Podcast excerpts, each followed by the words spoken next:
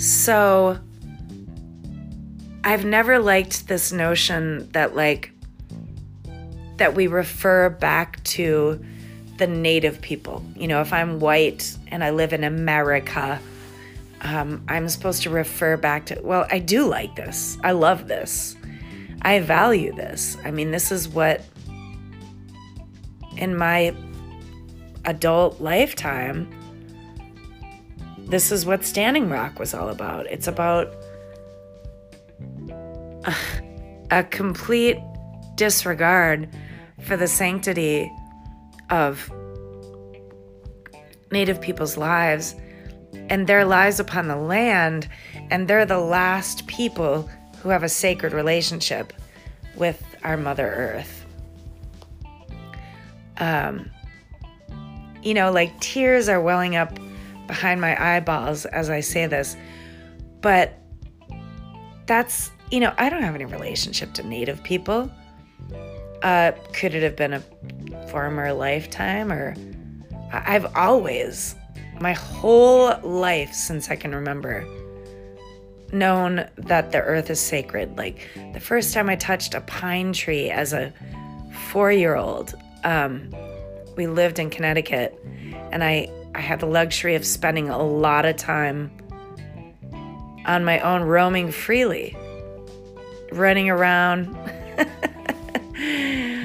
under trees in the backyard, uh, across the street uh, we lived on Ocean Drive West, so across the street was the Connecticut Sound. So I, I could just roam. And our neighbor was Kate Green, my mom's wealthy friend. Um, I just would like go into her yard and climb on the boulders of the ocean. So I did have kind of a charmed existence as a young person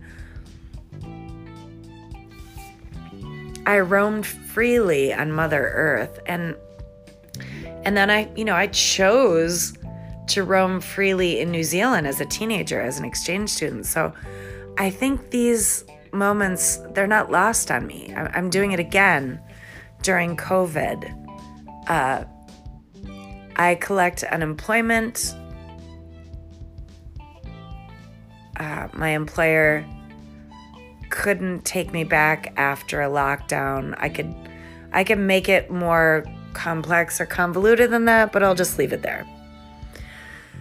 So, I I have this existence that I haven't had since I was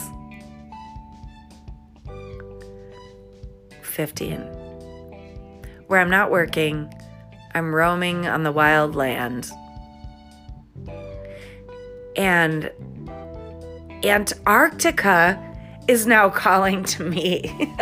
so I'll leave it at that. Uh, I'll just wake up in the morning and I'll grab my phone and I will um, say to Siri, Hey Siri. Thankfully, she doesn't work while I'm recording. But, and I don't like the idea of using your phone for AI because they're collecting data from you. And that's fucking ridiculous. But, uh, just as an experiment, I am building my own AI through Siri. But I will um, research Antarctica. My feeling, and I'll leave it at that, the end of this recording, is Antarctica has way more land than we've ever been told. Uh, I know there's a chain of volcanoes along the central channel of what we've been told is an island. It's a fucking continent, it's huge. So there's a chain of 96 volcanoes, and I think they're gonna blow. I think they're gonna blow because we've harmed Mother Earth to an extent where, I mean, think about a blowhole on a whale. You know, that's the northern tip of their head. I don't know why they do this. They breathe this way. Uh, but like a woman, she has a blowhole on the south. Well, our northern tip is not our mouth. it's our seventh chakra.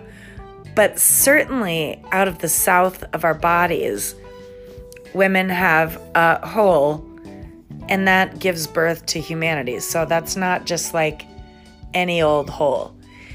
And so I have this like dream time memory. If ever like I wake up and I don't think about it too much, she's gonna blow.